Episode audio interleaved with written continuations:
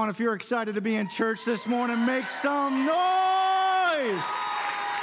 Woo! I'm gonna try not to cry. Pretty much just wept my whole way through worship. Come on, how good was that worship? Man, that filled my soul this morning. If you're new with us, if this is your first time, if you're watching online for the first time, my name is Pete. I have the absolute joy and privilege of serving as the lead pastor. And after 17 weeks of church online, I cannot even begin to tell you how excited I am to be preaching once again to a live audience. so you better shout back at me if you hear something that you like, okay? And listen, if you're watching online because you're not quite ready yet to be back here in person, if that makes you a little bit nervous or uncomfortable, I just want to say that I miss you too. And we're going to continue bringing you content online, virtually, so that you can watch it from your home. But if I could just say this one thing to you listen, please don't stay away too long. My, my biggest fear throughout this past four months as a pastor has been that people were going to get too used to watching from home and get out of the rhythm of prioritizing corporate worship because from its inception, there has always been a corporate gathering component to being the church. I know you can read your Bible at home. I know you can pray at home. I know you can worship at home. But there is something supernatural that happens when God's people come together corporately to lift up the name of Jesus and be encouraged by one another's faith. And so if you're at home, listen, I get it, I understand, but don't stay away too long. Don't let your fear keep you from experiencing the tangible presence of God when He is in the room, when His people come together to worship. But until you come back, know that I love you and I miss you. We're trying our best to create a safe and spacious environment that's been sanitized so that people can feel comfortable to come and worship. But listen, I am super excited, as you just heard Bethany say, to be starting a brand new series today. And if you're newer to our church, this has become somewhat of a summer tradition for us over the last several years. And um, after two months of a really deep dive and some deep teaching on the armor of God, I'm pretty excited to kind of switch things up a little bit and do some story based sermons that we'll be able to pull some practical principles from and apply it to how we live our lives as followers of Jesus. And so I want to set it up this way Have you ever seen someone from a distance, uh, admired someone from a distance that you thought was like the perfect person? And then you got up close and you got to know them a little bit and all of a sudden they didn't seem so perfect anymore. They were a lot more normal. Or maybe, you know, you saw someone from a distance in the gym, someone that you thought was like a perfect 10, like best looking, most beautiful person you've ever laid eyes on. And then you found an excuse to kind of make your way over there to get a little bit closer, to kind of get a better look. And then you get up closer and you realize, oh, wait, maybe not a 10, like maybe a 6.5 or something like that you know, and we see it with celebrities all the time where, you know, they, they always look perfect in, in movies or, or shows or magazine covers. And then every now and then a paparazzi will snap a shot of them when they're not expecting it and they don't have their makeup on. And, and you realize, oh, airbrushing really does a lot. Like, I kind of feel better about myself after seeing what they look like without being all done up. You know, and I find that as followers of Jesus, sometimes we have a tendency to do the same thing with people from the Bible. These epic heroes, superheroes of the faith, and you know, these stories that we grew up with in church that cause these people to become like superheroes in our eyes and almost seem perfect. For the last three years, I've tried to kind of remove some of the Photoshop filters that we tend to apply to these heroes of the faith to help us realize that they're pretty normal, ordinary people that God used, despite their faults and failures, to do extraordinary things. And they're not that much different than you and I. Three years ago, this will be our fourth summer doing this. In 2017, we did Joshua. In 2018, we did Joseph. Last year, we did the series Wonder Women, where we took a look at several different female heroes from the pages of Scripture. And today, over the next few weeks, what I want to do is take several real stories from the life of the second king of Israel, whose name was David, to show you that in the same way that God did extraordinary things through David, he can do extraordinary things through you and I as well. Now, when we first learn of David, uh, he's just a young boy. He's a preteen, prepubescent boy. Uh, scholars estimate his age to be somewhere between 10 and 15 years old when we're first introduced to him. He's the youngest of eight brothers, and he spends his days out in the field tending sheep. Now, David's story begins in the Old Testament book of 1 Samuel. And if you have your Bibles or a Bible app on your phone and you want to follow along today, we're going to be in 1 Samuel chapter 16. You can turn there now. And while you're turning there, I'm going to kind of give you the context. I always like to help people understand where we are in history and what has preceded what we're about to read so you can kind of understand the backdrop of the story. So, the timeline from a historical standpoint of what we're about to read takes place somewhere in the neighborhood of 1020 to 1025 BC, give or take a few years. And uh, prior to David, just to give you a brief snapshot of Israel's history. So, the Old Testament in your Bible is really following the, the history of the ancient nation of Israel, you know, through whom God would bring Jesus the Messiah. And so the New Testament begins with Jesus arriving on the scene and the birth of the church moving forward. But most people know uh, of the story of Moses, you know, being called by God out of a burning bush to go to Egypt and, you know, rescue the Israelites who've been enslaved for 400 years. And he brings them out of Egypt and up to the edge of the promised land, which is the land that Israel still occupies today. Before Moses dies, he passes the baton of leadership over to Joshua. Joshua takes them into the promised land. He's a valiant military leader and begins to the conquest of that land. And then after Joshua dies, there is a 300 year period known as the book of Judges in the Bible that is a repeating pattern of the nation of Israel of disobedience, disaster, and deliverance, where the people of God turn away from God, they disobey God's laws. God removes his hand of blessing and protection from them. You know, disaster comes upon them as a result. Eventually, they get tired of the disaster, they cry out to God, and God would raise up a judge to deliver them this downward spiral for 300 years, known as the book of Judges, of, re- of disobedience, disaster, and deliverance. Near the end of that time, a great leader arises named Samuel. Now, Samuel is a judge, but he's also a prophet. He hears messages from God that he delivers to the people, and he leads for a great number of years. But as he gets up there in years and gets older, the customary practice would have been for him to appoint his son or sons to be the next judges, but you know, his sons were nothing like him. Uh, the people didn't respect his sons because they did not follow the Lord like Samuel did. And they're like, we don't, we don't want your sons to rule over us. We don't want them to be the judges. We want to be like everybody else. Everyone, every other nation around us has kings. We don't have a king. We want a king. And despite Samuel's disapproval, he kind of, you know, consents to appoint a king. And they appoint a man named Saul. And Saul becomes the first king in Israel's history, but it's not too long into his reign before he kind of does his own thing, doesn't obey the orders that Samuel had given him. And as a result of his disobedience, God rejects Saul as king. And that's where we pick up and find David introduced into the pages of history in 1 Samuel chapter 16, verse 1, when God says to Samuel, How long will you mourn for Saul since I have rejected him as king over Israel? Now fill your horn with oil and be on your way. I'm sending you to Jesse of Bethlehem. I have chosen one of his sons to be the next king. Now, I could pause right there and preach a whole sermon on that one message uh, because there are some people who are mourning some things that they've lost in their life. Samuel here is kind of stuck in a season of mourning over God's rejection of Saul as Israel's king. But God is saying, How long are you going to sit here and cry over what was? And there are some people here today now, mourning something that's lost is normal, but sometimes we can get stuck in a season of mourning that turns into discouragement, despair, and depression. And sometimes we're mourning things that God has rejected and wanted to remove from our lives anyway.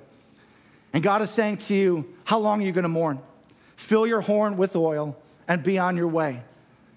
But that's another sermon for another day because that's on Samuel, and I'm preaching on David today. Verse 4 Samuel did what the Lord said. When he arrived at Bethlehem, the elders of the town trembled when they met him.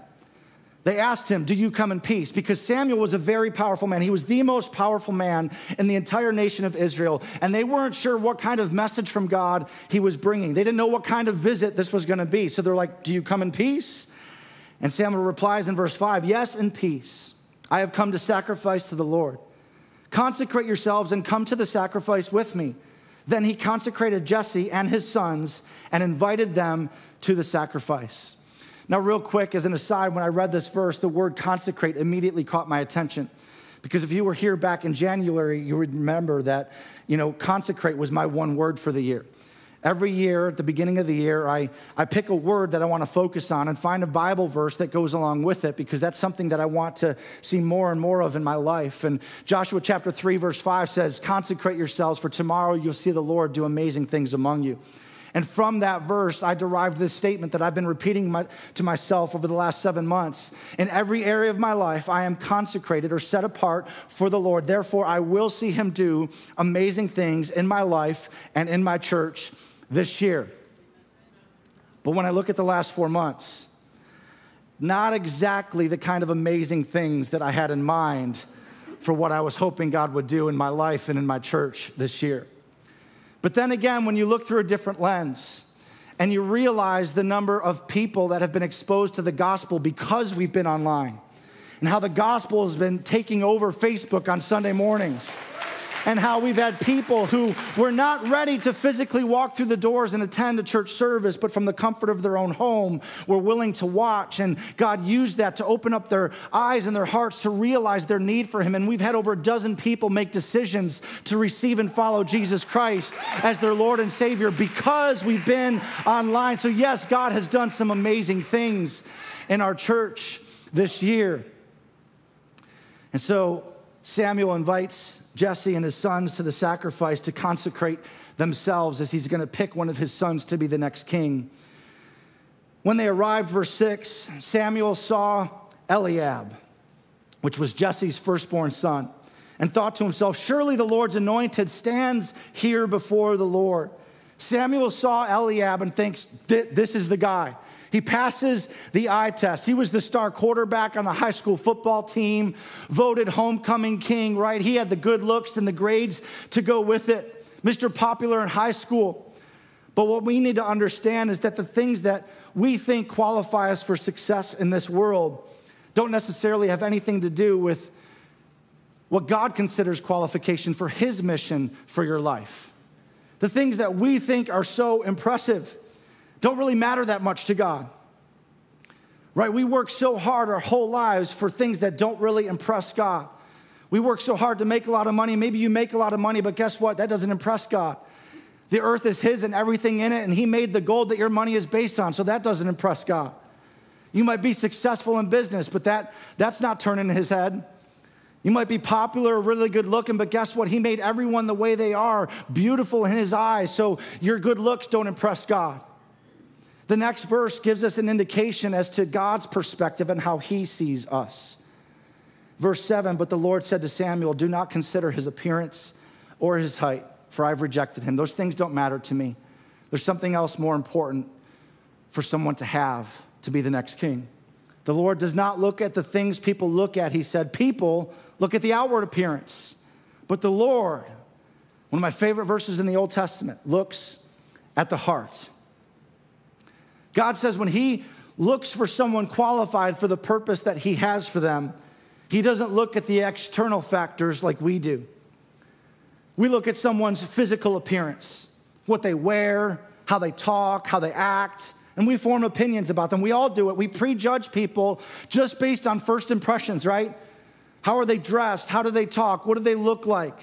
We look at the outward appearance. And a lot of times we, we see things in people or we, we know something about someone's past and we think that automatically disqualifies them. But God looks at something we can't see. He looks at what's inside. He looks at the heart, it says. And so God says, No, it's not the obvious choice of Eliab.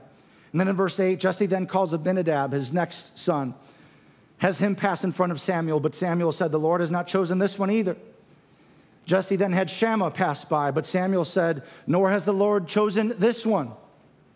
Jesse had seven of his sons pass before Samuel, but Samuel said to him, The Lord has not chosen any of these. So he asked Jesse, Are these all the sons you have?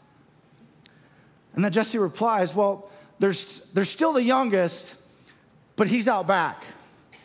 He, he's tending the sheep. And Samuel was like, Well, send for him. We ain't gonna sit down until he gets here, until he arrives. Now, if you could just put yourself in this moment for a second, like how awful is it that David's own father does not even consider the possibility that David could be chosen to become the next king of Israel? the most important man in the entire nation of Israel shows up in your town, says, Jesse, I'm coming to your house. One of your sons is going to be the next king. And he gathers seven of his eight sons, leaves David out in the field to tend the sheep. Like, how, if, if, if Jesse was your father, how would that make you feel? Completely left out, completely invisible. Maybe Jesse thought that David was too young, you know, not qualified to be king, too inexperienced. And maybe there's some people here that have ignored you and not consider you a viable candidate to be used by God. Maybe people have said something to you like, you know, you're too young. You're just you're just a teenager. You're just a factory worker. You're just a stay at home mom. You're just a single parent. Maybe people have just ignored you or dismissed you because of something about you. That's kind of what David's dad did to him, disqualified him because of his age. But Samuel says to him, Send for him. We're not sitting down until he gets here. Verse 12 So Jesse sent for him and had him brought in. David was glowing with health and had a fine appearance and handsome features. Then the Lord said to Samuel, Rise and anoint him. This is the one. I love how our afterthought can actually be God's plan A. David was left out by his father, but he was actually set apart by God. The first affirmation I want to give you today is that just because I'm not visible doesn't mean I'm not valuable. I've put all these points today in the first person so you can preach them to yourself later on because I know a lot of people don't believe what other people tell them, but you believe everything you tell yourself. So I want you to write these down on your notes and preach it to yourself later so you can begin to believe that just because I'm not visible doesn't mean I'm not valuable. There might be some people here who feel that no one notices you or sees all that you're doing. But as Pastor Steven Furtick says, invisibility is not an indication of insignificance. Invisibility is not an indication of insignificance. Perhaps the people who feel unseen and left out are the ones that God wants to use and set apart to accomplish his special purposes. See, David wasn't forgotten about that day. He may have been by his father, but he wasn't really forgotten about. He was really hidden because you hide stuff for the things that really matter to you. Like when I was a kid, my favorite cereal was Cocoa Pebbles. Like whenever my parents would buy cereal, like there was different kinds, but whenever Cocoa Pebbles showed up after my mom got home from the grocery store, I did whatever I could. See, I'm the oldest of four. I did whatever I could to hide that box on the back of the shelf, put stuff in front of it so my siblings couldn't see it because I wanted to save it for myself. I was hiding it in the back of the shelf because it was important to me. Now, just because you might feel like you've been put on a shelf and out of sight, maybe God is just saving you for something special. Just because it's not visible doesn't mean it's not valuable. In fact, a lot of times, the more invisible something is, the more valuable it actually is. Paul said in 1 Corinthians 12 that the parts of the body that seem the weakest and least important are actually the most necessary and need to be given honor. That's true in our physical bodies, right? We can, we can do without our pinky finger, but we can't do without our liver. One is seen, one is unseen, but one serves a greater function. And the same is true in our spiritual body, the body of Christ, known as the church, right? I might have the microphone and be seen every week, but there's a whole lot of people who are unseen that serve very important functions for the church to move forward. In fact, if you're watching this online right now, there's a whole lot of people who are unseen that are making it possible for you to hear my words. We've got camera operators and lighting technicians and, and video switchers, audio engineers, all unseen, serving a very important function to make sure that the good news of the gospel of Jesus Christ goes out. Just because I'm not visible doesn't mean I'm not valuable.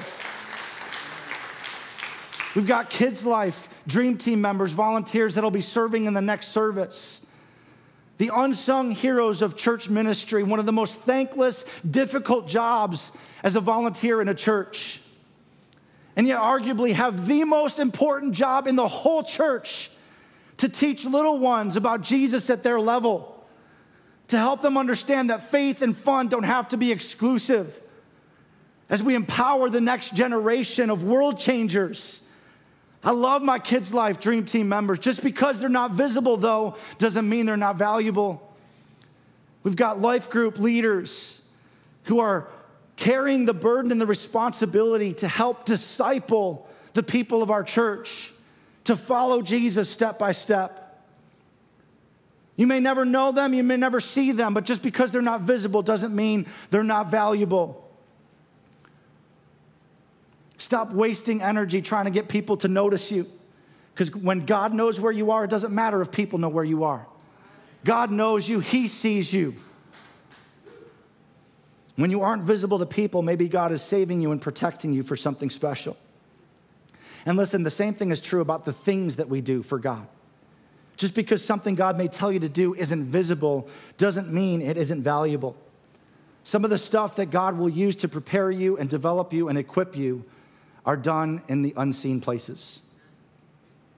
You know, we started the, the year with the series Keep the Change. And the tagline, if you remember, for that series was it's the small things that no one sees that produce the big results that everyone wants.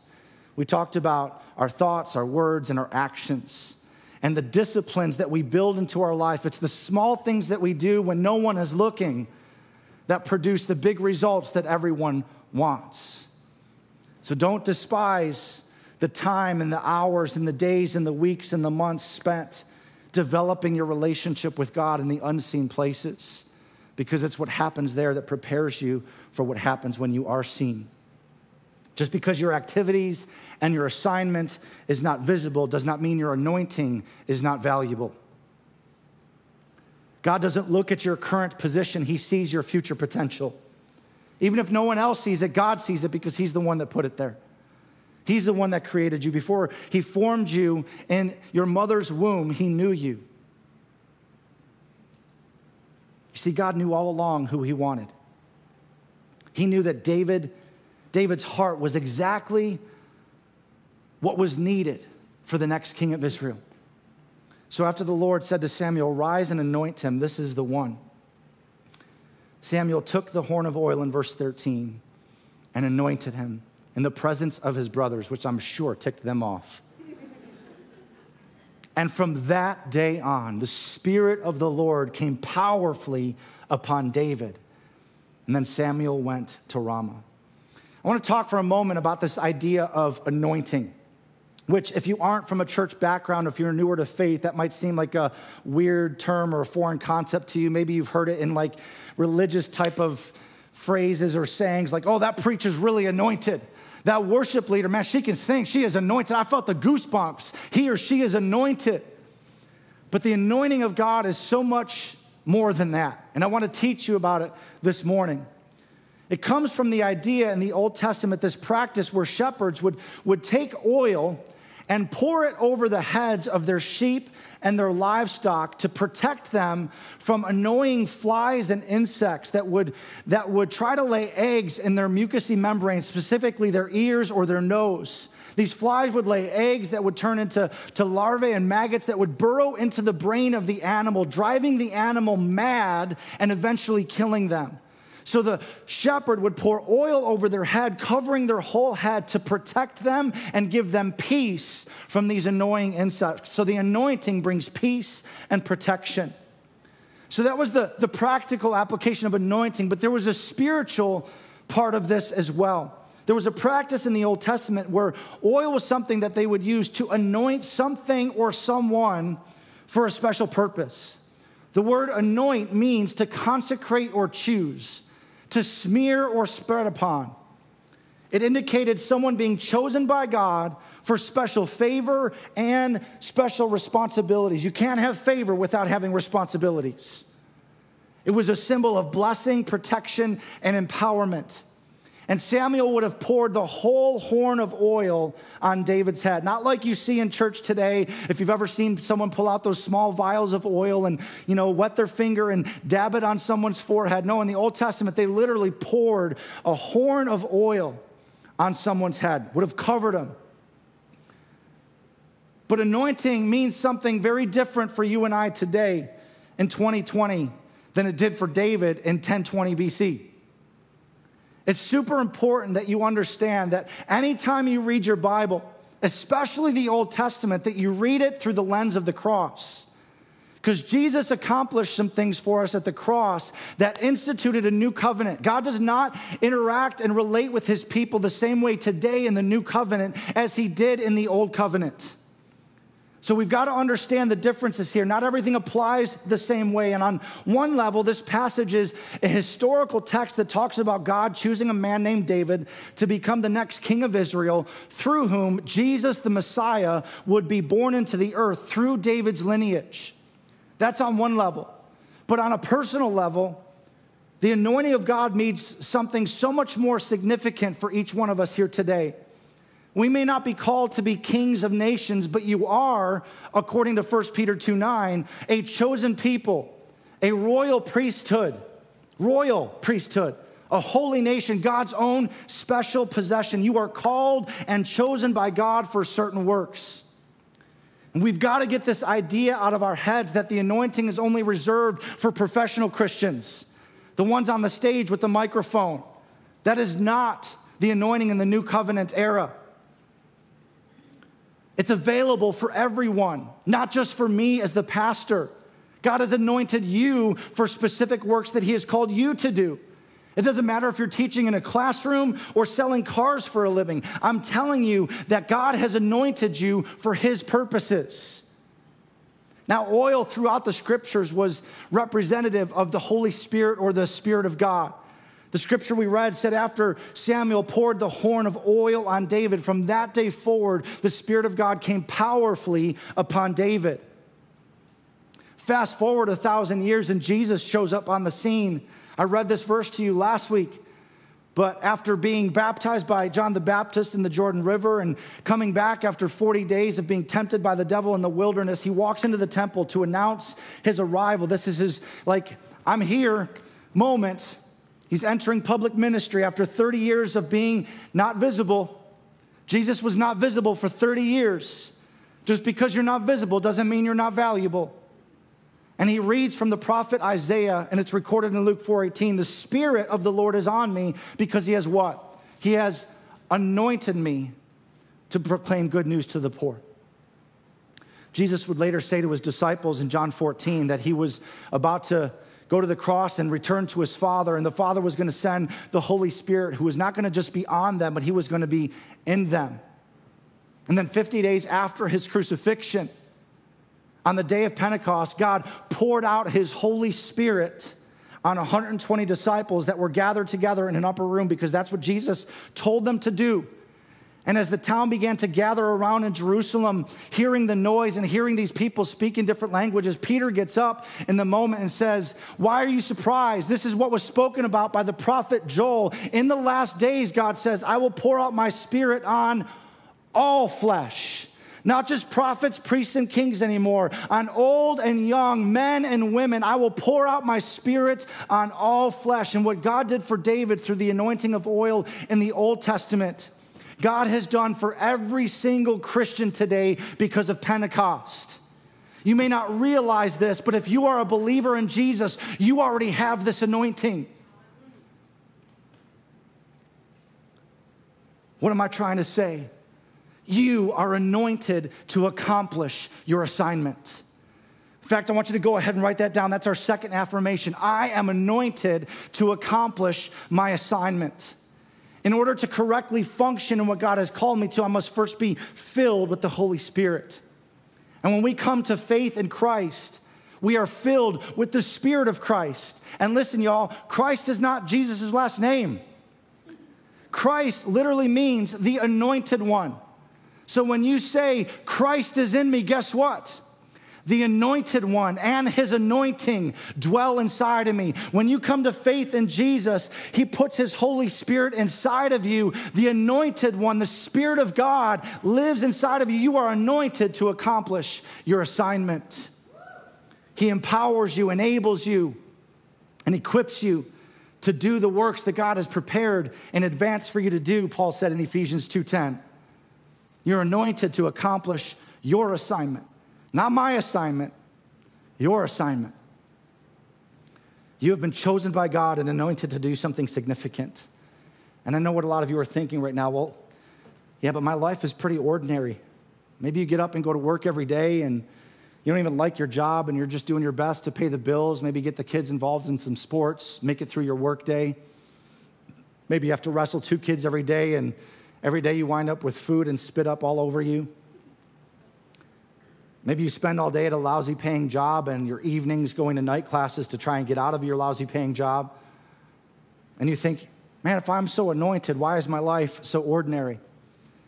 But what we need to understand is that the anointing comes before the appointing. The anointing comes before the appointing. Look at what happens right after Samuel pours the oil over David's head. It said Samuel went to Ramah where he lived. It doesn't tell us exactly what happened, but the indication is that, like, Samuel went home, David standing there in front of his brothers, dripping with oil. Everyone just kind of walks away. David's like, Am I king now? Where's my crown?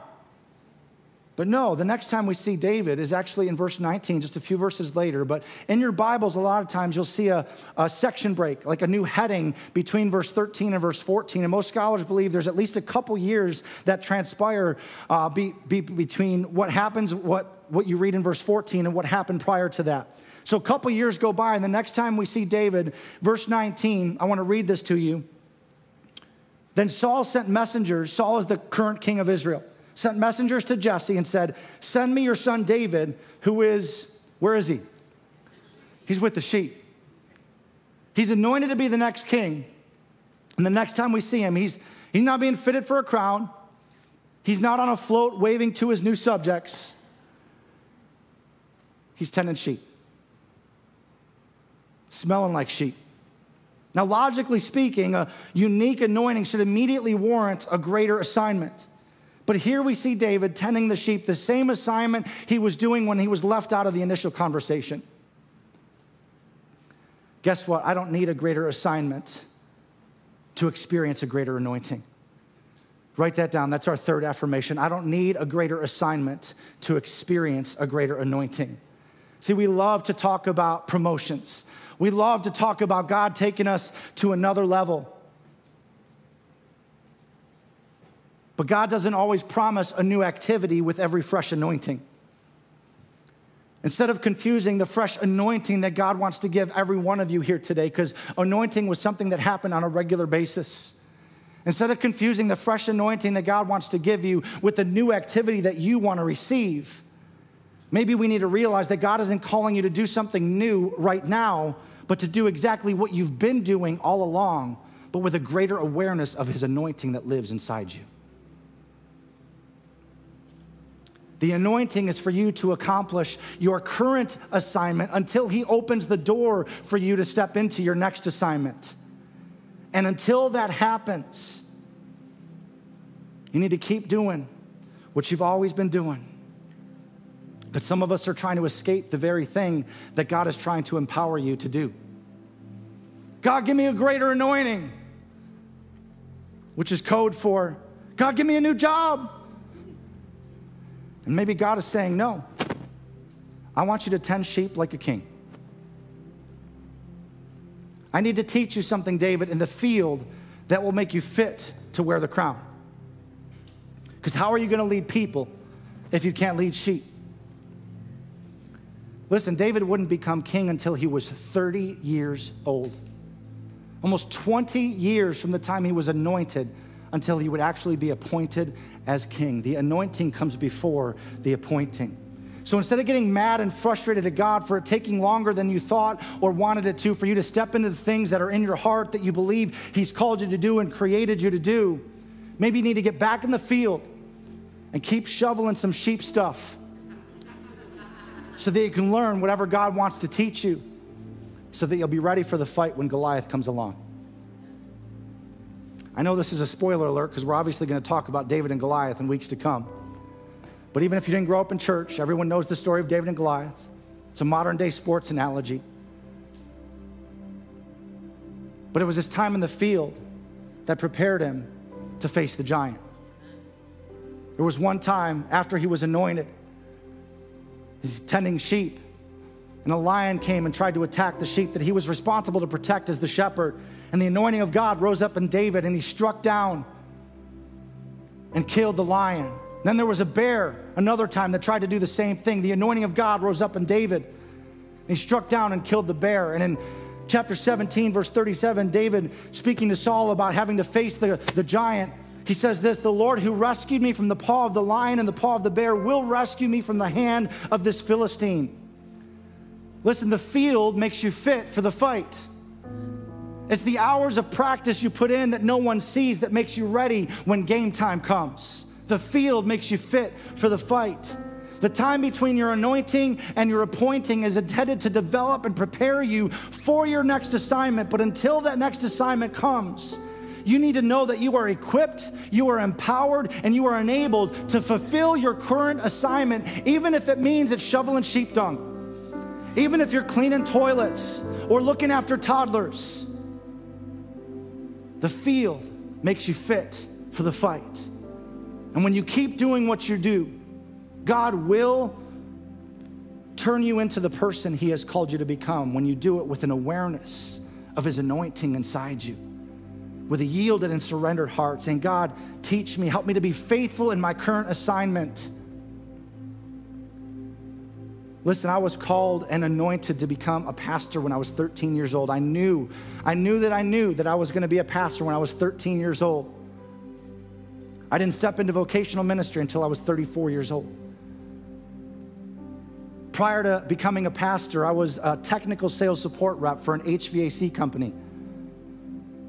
And the anointing is what enabled me to become the best technical sales support rep I knew to be. And the skills that I learned and that were developed in me while I was a support rep prepared me to preach sermons because I would travel the country and give sales presentations to consulting engineers and architects and design build contractors, developing my skill to speak in front of people that I didn't know that were more educated than I was. And it helped prepare me to do what I'm doing right now. The field makes you fit for the fight, but you got to be faithful faithful in your current assignment. David was anointed to be king and went right back to the sheep pen. Only this time, he was anointed with the Spirit of God to tend sheep. Now he tends sheep differently. Now he's got a confidence that he didn't have before. Why?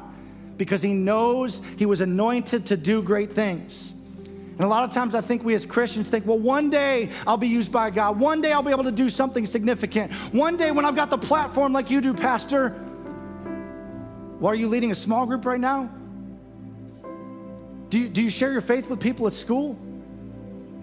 I'm telling you, if you're a follower in Jesus Christ, it's not one day. That one day is today. Today. Right now, you might be a stay at home mom. So walk in God's anointing with the power that He has given you. If the anointing of God is in you, you can take it to dirty places. I might smell like sheep, but I'm dripping with oil. I'm filled with the Spirit. Christ is in me, and I'm anointed to accomplish my assignment. So I'm gonna do it to the best of my ability. Right now, you might be an auto mechanic or an HVAC technician. You do that job to the best of your ability, knowing that God's Spirit and anointing is on you and in you to accomplish the purpose for which He planted you there. Students, you might think you're too young to be used by God. Listen, if, if school does even open up this fall, I want you to walk back onto your campus, middle school or high schooler, with a confidence, knowing that you are anointed to accomplish your assignment you are there to represent the King of Kings and the Lord of Lords, to bring heaven to earth, to show your classmates who Jesus is by the way you live, and to let them know that they matter to God and He has a plan for their life just like He has a plan for your life. You don't need a greater assignment to experience a greater anointing. Paul wrote in Colossians 3:23 that whatever you do, work at it with all your heart as working for the Lord and not for human masters. Whatever you do, I wish some Christians today would recognize the anointing that God has on their life. Maybe they'd walk around instead of being so defeated, walk with their head up and their shoulders back, knowing that they have been anointed and appointed by God to do exactly what they're doing and representing Him in whatever sphere of influence God has entrusted to them. You don't need a greater assignment to experience a greater anointing. You've been empowered to do great things for God. And I know we need the anointing and the power of God to do the things that He's called us to do. We can't do it without His anointing. And some of us want the anointing for a promotion. We want the next big thing. We want to we want to know ultimately what He's called us to so we can stop doing this menial stuff that no one sees or cares about and do the real important stuff so I can start getting some recognition. Maybe God doesn't want to give you His anointing to promote you. Maybe you need His anointing to be persistent in what He's called you to do right now. You can walk in God's anointing as you're raising your three year old. You can walk in God's anointing as you're cleaning toilets.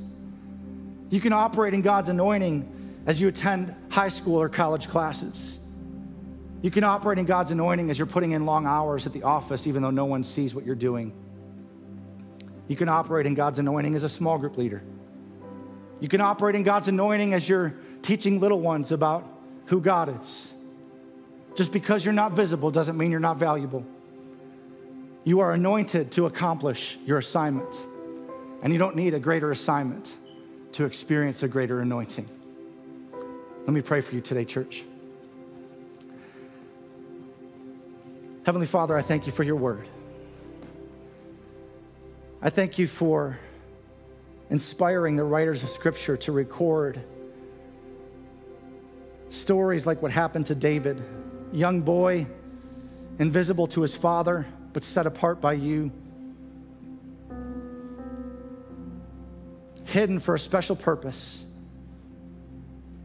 And God, today, for those who feel hidden, for those who've been frustrated, for those who've been discouraged because they feel like they've not been seen, they've been overlooked, they've been passed over, God, would you help them to know that you see them? And it doesn't matter if people see them. Help them to, to trust and be confident that when the timing is right, God, you will open the door for them to step into the things that you have called them to do. But until that happens, God, help them to know that your spirit lives in them, that you have anointed them and empowered them to accomplish their assignment right now. And God, I thank you that the anointing is no longer reserved for professional Christians, for the prophet, priests, and kings. But now, because of Jesus and the resurrection and the Pentecost day that happened when you poured out your Holy Spirit on all flesh, every single one of us who have placed our faith in you are filled with the anointing of God to accomplish the works that you've prepared in advance for us to do. So, God, it's the anointing that breaks the yoke. And so, God, if people came in here today under a yoke of bondage or oppression, God, I pray that as they now have a greater understanding of the anointing of God that lives within them, God, I pray that that bondage, that oppression, that yoke would be broken right now in the name of Jesus. Addictions would fall off, chains would fall off, marriages would be healed. In the name of Jesus. And for those who may be here today or watching online, if you've never taken the step to put your faith in Jesus Christ as your Lord and Savior, so that He can put His Holy Spirit and His anointing in you to do the things that deep down in your heart you know you were meant for greatness. You were meant to know God and make Him known. But you'll never realize true greatness until you surrender your life to Him. And I want to give you that opportunity today. If you're here in the room and you're ready to make Jesus your Lord, would you just go ahead and lift up your hand right now? And if you're watching online, you can go ahead and just put a hands up emoji to let us know about the decision you're making today. Is there anybody here that wants to be filled with the anointing of God by surrendering your life to Jesus? Well, Father, I just pray right now for those who may be watching online that you would Help them to see who you really are and who you've called them to be. Jesus, I pray that we would leave here different than when we came in. That we would walk with a newfound confidence to know that we are anointed to accomplish our assignment. And that we might be invisible right now to men, to people. But Lord, doesn't mean we're not valuable. We matter to you. And God, I pray that you would help us to live on purpose. Jesus, we thank you for your word. We thank you for your presence that has been so thick in this place. Thank you for the opportunity once again to gather with my church family. I'm reminded of what David said after he would become king. One thing I ask of the Lord, this only do I seek, that I may dwell in the house of the Lord all the days of my life, to gaze upon his beauty and inquire in his temple. Lord, may you give all of us hearts of David that have a heart for one thing and one thing only your presence, God. May your presence be what motivates us. May your anointing be what gets us up in the morning and gives us a reason to get out of bed and face the day. Lord, may we realize what a privilege it is to come into your house with our spiritual family and lift up your name. God, would we leave here encouraged today? We love you so much. In Jesus' name we pray. Everyone said, Amen and amen. Church, were you encouraged by God's word today? It's so good to be with you all. We're going to continue this discussion next week with part two. Don't forget that if you came here prepared to give your offering or your tithe in person, you can do so by dropping it in one of the black boxes mounted to the wall in the back of the auditorium, or just go ahead and, as Bethany said, give it online. You guys, I love you so much. Have a great week. God bless, and we will see you next Sunday. Have a great week.